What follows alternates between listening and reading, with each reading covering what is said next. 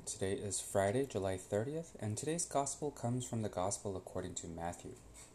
Jesus came to his native place and taught the people in their synagogue.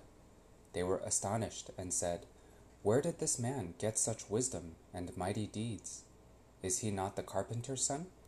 Is not his mother named Mary, and his brothers James, Joseph, Simon, and Judas?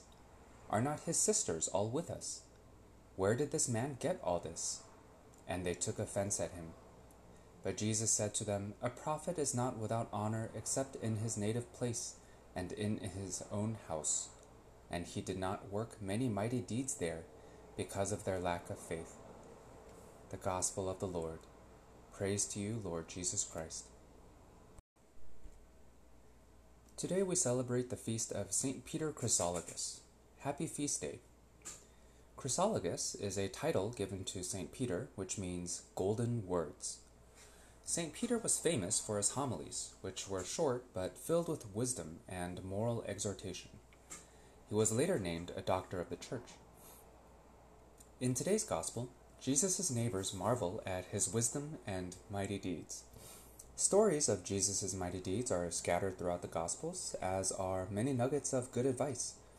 But what exactly is wisdom, and how can it help us? In the Catechism of the Catholic Church, paragraph 1806, we read that wisdom, or prudence, is the virtue that disposes practical reason to discern our true good in every circumstance and to choose the right means of achieving it. It is the first of the gifts of the Holy Spirit because it properly guides all of the other virtues by setting proper boundaries for them. Now, wisdom is often gained through experience, and this is why people sometimes say that mistakes make the best lessons. I wonder what Jesus' neighbors thought after Jesus died and rose again from the dead. Did they decide to stick with their first impression of Jesus as someone who was pretending to be more than he was? Or did they change their minds?